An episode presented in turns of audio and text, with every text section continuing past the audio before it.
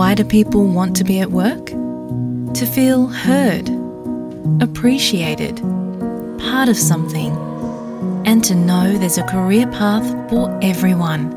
Inclusive workplaces are linked to increased innovation, productivity, and employee satisfaction. Make your organisation a place where people want to be. For inclusion and diversity training, visit inclusion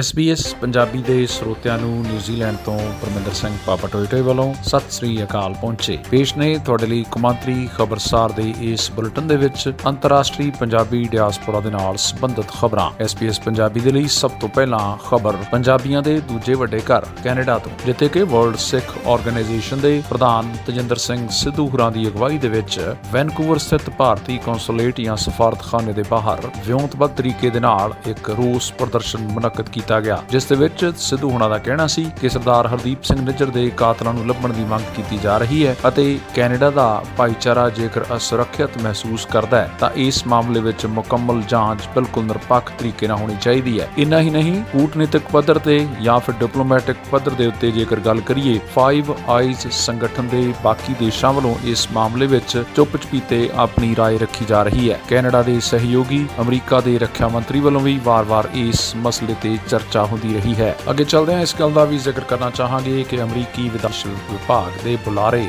Matthew miller ਨੇ ਆਪਣੀ ਰੋਜ਼ਾਨਾ ਦੀ press conference ਦੇ ਵਿੱਚ ਇਹ ਗੱਲ ਆਖੀ ਸੀ ਕਿ ਅਸੀਂ ਕੈਨੇਡੀਅਨ ਪ੍ਰਧਾਨ ਮੰਤਰੀ ਜਸਟਨ ਟਰੂਡੋ ਵੱਲੋਂ ਲਗਾਏ ਗਏ ਦੋਸ਼ਾਂ ਤੋਂ ਬਹੁਤ ਚਿੰਤਤ ਹਾਂ ਅਤੇ ਆਪਣੇ ਕੈਨੇਡੀਅਨ ਭਾਈਵਾਲਾਂ ਦੇ ਨਾਲ ਨਜ਼ਦੀਕੀ ਸੰਪਰਕ ਵਿੱਚ ਹਾਂ। ਉਹਨਾਂ ਇਹ ਵੀ ਆਖਿਆ ਕਿ ਦੋਸ਼ੀਆਂ ਨੂੰ ਨਿਆਂ ਦੇ ਕਟਾਰੇ ਵਿੱਚ ਲਿਆਉਣਾ ਬਹੁਤ ਮਹੱਤਵਪੂਰਨ ਹੈ। ਦੂਜੇ ਪਾਸੇ ਇਹ ਉਹ ਦਿਨ ਨੇ ਜਦੋਂ ਕਿ ਕੈਨੇਡਾ ਦੇ ਨਾਗਰਿਕਾਂ ਨੂੰ ਭਾਰਤ ਦੇ ਵੀਜ਼ੇ ਉੱਤੇ ਪਾਬੰਦੀ ਨੂੰ ਲੈ ਕੇ ਬਹੁਤ ਸਾਰੀਆਂ ਅਫਵਾਹਾਂ ਗਰਮ ਨੇ। ਹਾਲਾਂਕਿ ਸੱਚਾਈ ਇਹ ਹੈ ਕਿ OCI ਧਾਰਕ ਹਾਲਾਂ ਵੀ ਇਸ ਪਾਬੰਦੀ ਤੋਂ ਬਾਹਰ ਨੇ, ਜਦੋਂ ਕਿ ਨਵੇਂ ਵੀਜ਼ਾ ਧਾਰਕਾਂ ਨੂੰ ਇਸ ਪਾਬੰਦੀ ਦੇ ਦਾਇਰੇ ਵਿੱਚ ਰੱਖਿਆ ਗਿਆ ਹੈ। ਭਾਵੇਂ ਕਿ ਬਹੁਤ ਸਾਰੇ ਲੋਕਾਂ ਦਾ ਇਹ ਮੰਨਣਾ ਹੈ ਕਿ ਇਹ ਪਾਬੰਦੀਆਂ ਵਕਤੀ ਤੌਰ ਤੇ ਹੋ ਸਕਦੀਆਂ ਨੇ, ਜਿਸ ਰਵਾਇਤੀ ਅੰਦਾਜ਼ ਵਿੱਚ ਭਾਰਤ ਅਤੇ ਕੈਨੇਡਾ ਦੇ ਵਿਆਪਕ ਵਪਾਰਕ ਸਬੰਧ ਹੁਣ ਤੱਕ ਰਹੇ ਨੇ, ਉਸ ਨੂੰ ਲੈ ਕੇ ਸਬੰਧਾਂ ਵਿੱਚ ਆਈ ਖਟਾਸ ਥੋੜੀ ਜਿਹੀ ਹੋ ਸਕਦੀ ਹੈ। ਇਸ ਦੇ ਵਿੱਚ ਯਾਦ ਰੱਖਣ ਯੋਗ ਗੱਲ ਇਹ ਹੈ ਕਿ ਭਾਰਤ ਤੋਂ ਹਾਲੇ ਵੀ ਵੱਡੀ ਗਿਣਤੀ ਵਿੱਚ ਅੰਤਰਰਾਸ਼ਟਰੀ ਵਿਦਿਆਰਥੀ ਆਪਣੀਆਂ ਅਰਜ਼ੀਆਂ ਦੇ ਨਿਕਾਸ ਦੀ ਅਤੇ ਨਤੀਜਿਆਂ ਦੀ ਉਡੀਕ ਕਰਦੇ ਹੋਏ ਨਜ਼ਰ ਆ ਰਹੇ ਨੇ, ਜਿਸ ਦੇ ਵਿੱਚ ਲੋਕਾਂ ਦਾ ਬਹੁਤ ਸਾਰਾ ਪੈਸਾ ਵੀ ਫਸਿਆ ਹੋਇਆ ਹੈ। ਉਧਰ ਦੂਜੇ ਪਾਸੇ ਕੈਨੇਡਾ ਦੇ ਸੂਬੇ ਸਸਕਾਚਵਨ ਦੇ ਵਿੱਚ ਜਿਹੜੇ ਕਿਸਾਨ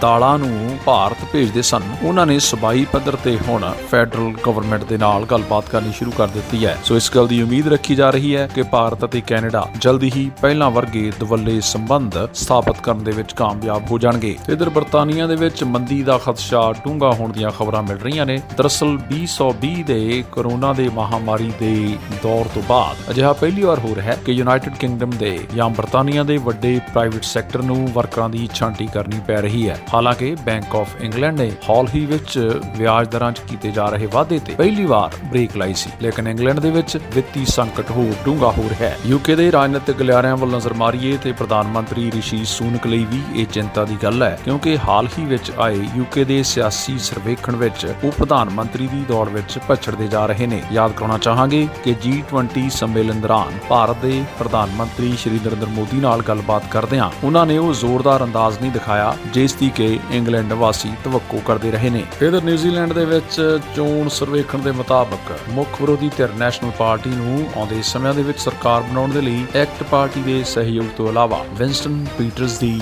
ਨਿਊਜ਼ੀਲੈਂਡ ਫਰਸਟ ਪਾਰਟੀ ਦੇ ਸਹਿਯੋਗ ਦੀ ਵੀ ਜ਼ਰੂਰਤ ਹੋ ਸਕਦੀ ਹੈ। ਦਰਅਸਲ, Newshub Reid, research poll ਅਨੁਸਾਰ ਨੈਸ਼ਨਲ ਨੂੰ ਆਉਂਦੀਆਂ ਚੋਣਾਂ ਵਿੱਚ 49 ਸੀਟਾਂ ਮਿਲਦੀਆਂ ਦਿਖਾਈ ਦੇ ਰਹੀਆਂ ਨੇ, ਜਦੋਂ ਕਿ ਐਕਟ ਪਾਰਟੀ ਨੂੰ 11 ਜੋ ਕਿ ਕੁੱਲ 60 ਸੀਟਾਂ ਬਣਦੀਆਂ ਨੇ। ਪਰ ਬਹੁਮਤ ਦੇ 61 ਸੀਟਾਂ ਦੇ ਅੰਕੜੇ ਨੂੰ ਪਾਰ ਕਰਨ ਲਈ ਨੈਸ਼ਨਲ ਪਾਰਟੀ ਨੂੰ ਨਿਊਜ਼ੀਲੈਂਡ ਫਰਸਟ ਦੀ 6 ਸੀਟਾਂ ਦੀ ਜ਼ਰੂਰਤ ਪਏਗੀ। ਯਾਦ ਰੱਖਣ ਯੋਗ ਗੱਲ ਇਹ ਹੈ ਕਿ ਨਿਊਜ਼ੀਲੈਂਡ ਦੀ ਪਾਰਲੀਮੈਂਟ ਵਿੱਚ ਵਲਿੰਗਟਨ ਵਿਖੇ 120 ਮੈਂਬਰ ਪਾਰਲੀਮੈਂਟ ਬੈਠਦੇ ਨੇ, ਜਿਸ ਤੇ ਬਹੁਮਤ ਵਾਸਤੇ ਹੁਣ ਤੋਂ ਹੀ ਸਮੀਕਰਨਾਂ ਵਿੱਚ ਜੋੜ ਤੋੜ ਜਾਰੀ ਹੋ ਗਈ ਹੈ। ਜ਼ਿਕਰਯੋਗ ਹੈ ਕਿ ਨਿਊਜ਼ੀਲੈਂਡ ਦੇ ਵਿੱਚ ਰਾਸ਼ਟਰੀ ਚੋਣਾਂ 14 ਅਕਤੂਬਰ ਨੂੰ ਹੋਣੀਆਂ ਨੇ ਅਤੇ ਇਹਨਾਂ ਚੋਣਾਂ ਚੋਣਾਂ ਦੇ ਵਿੱਚ ਵੱਖ-ਵੱਖ ਪਾਰਟੀਆਂ ਦੇ ਉਮੀਦਵਾਰ ਵਜੋਂ ਲਗਭਗ 7 ਭਾਰਤੀ ਮੂਲ ਦੇ ਉਮੀਦਵਾਰ ਵੀ ਦਿਖਾਈ ਦੇ ਰਹੇ ਨੇ। ਤੇ ਹੁਣ ਖਬਰ ਲੈਂਦੇ ਪੰਜਾਬ ਤੋਂ। ਪਾਕਿਸਤਾਨ ਦੇ ਵਿੱਚ ਇੱਕ ਸਰਵੇਖਣ ਮੁਤਾਬਕ ਪਤਾ ਲੱਗਿਆ ਹੈ ਕਿ 9.5 ਕਰੋੜ ਲੋਕ ਗਰੀਬੀ ਰੇਖਾ ਤੋਂ ਹੇਠਾਂ ਰਹਿ ਰਹੇ ਨੇ ਇਹ ਕੁੱਲ 24 ਕਰੋੜ ਦੀ ਆਬਾਦੀ ਦਾ ਲਗਭਗ 40% ਬਣਦਾ ਹੈ। ਇਹਨਾਂ ਲੋਕਾਂ ਦੀ ਰੋਜ਼ਾਨਾ ਕਮਾਈ 3.65 ਡਾਲਰ, ਯਾਨੀ ਕਿ 1048 ਪਾਕਿਸਤਾਨੀ ਰੁਪਏ ਬਣਦੀ ਹੈ। ਜੇਕਰ ਕੁੱਲ ਮਿਲਾ ਕੇ ਦੇਖੀਏ ਤੇ ਵਿਸ਼ਵ ਬੈਂਕ ਨੇ ਪਾਕਿਸਤਾਨ ਨੂੰ ਖੇਤੀਬਾੜੀ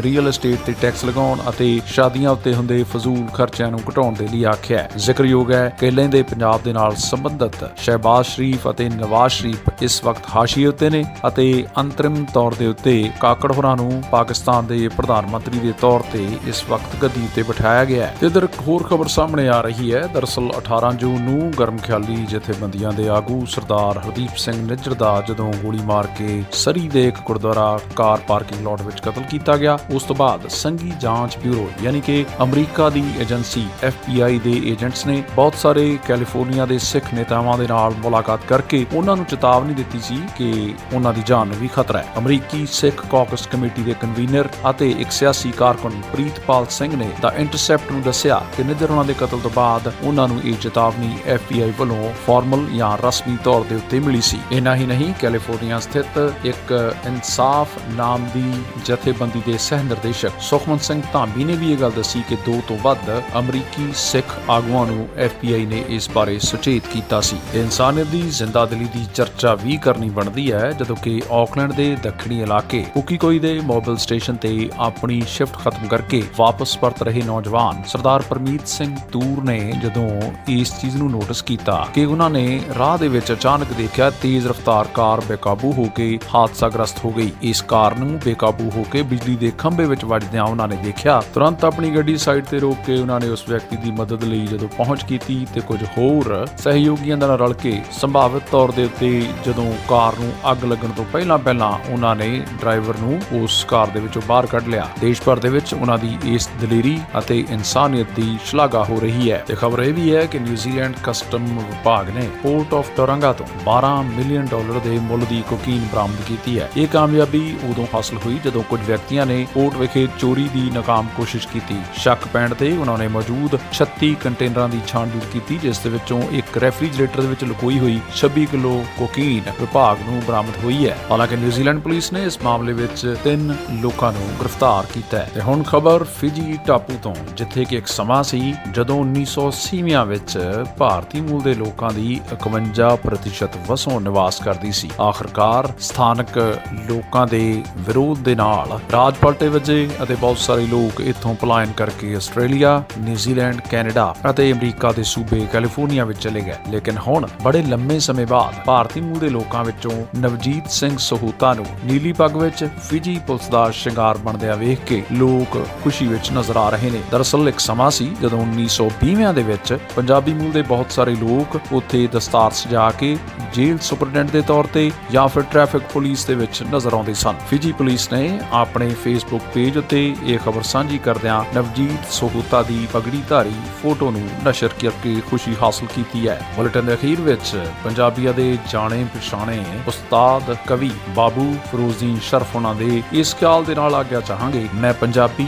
ਪੰਜਾਬ ਦਾ ਰਹਿਣ ਵਾਲਾ, ਹਾਂ, ਮੈਂ ਪਿੰਡੂ ਪਰ ਸ਼ਹਿਰੀ ਢੰਗ ਦਾ ਹਾਂ, ਸਮਝਾਂ ਉਰਦੂ, ਹਿੰਦੀ ਵੀ ਖੂਬ ਬੋਲਾਂ ਥੋੜੀ ਬਹੁਤ ਅੰਗਰੇਜ਼ੀ ਵੀ ਅੰਗਦਾ ਹਾਂ, ਬੋਲੀ ਆਪਣੀ ਨਾਲ ਪਿਆਰ ਰੱਖਾਂ, ਇਹ ਗੱਲ ਆਖਣੋਂ ਕਦੀ ਨਾ ਸੰਗਦਾ ਹਾਂ, ਮੋਤੀ ਕਿਸੇ ਸੁਹਾਗਣ ਦੀ ਨੱਥ ਦਾ ਮੈਂ ਟੁਕੜਾ, ਕਿਸੇ ਪੰਜਾਬਣ ਦੀ ਵੰਗ ਦਾ ਹਾਂ। ਮਿਲੇ ਮਾਣ, ਪੰਜਾਬੀ ਨੂੰ ਦੇਸ ਅੰਦਰ ਆਸ਼ਿਕ ਮੁੱਢੋਂ ਮੈਂ ਇਸ ਉਮੰਗ ਦਾ ਹਾਂ। ਵਾਰਿਸ ਸ਼ਾਹ ਤੇ ਬੁੱਲੇ ਦੇ ਰੰਗ ਅੰਦਰ ਡੋਬ ਡੋਬ ਕੇ ਜ਼ਿੰਦਗੀ ਰੰਗਦਾ ਹਾਂ। ਰਵਾਂ ਇੱਥੇ ਤੇ ਯੂਪੀ ਚ ਕਰਾਂ ਗੱਲਾਂ, ਐਸੀ ਅਕਲ ਨੂੰ ਛਿੱਕੇ ਟੰਗਦਾ ਹਾਂ। ਮੈਂ ਪੰਜਾਬੀ ਪੰਜਾਬੀ ਦਾ ਸ਼ਰਫ ਸੇਵਕ ਸਦਾ ਖੈਰ, ਪੰਜਾਬੀ ਦੀ ਮੰਗਦਾ ਹਾਂ। SBS ਪੰਜਾਬੀ ਦੇ ਸਰੋਤਿਆਂ ਨਾਲ ਅਗਲੇ ਹਫ਼ਤੇ ਹੋਵੇਗੀ ਮੁਲਾਕਾਤ। ਪਰਮਿੰਦਰ ਦਿਓ ਇਜਾਜ਼ਤ, ਮਿਹਰਬਾਨੀ।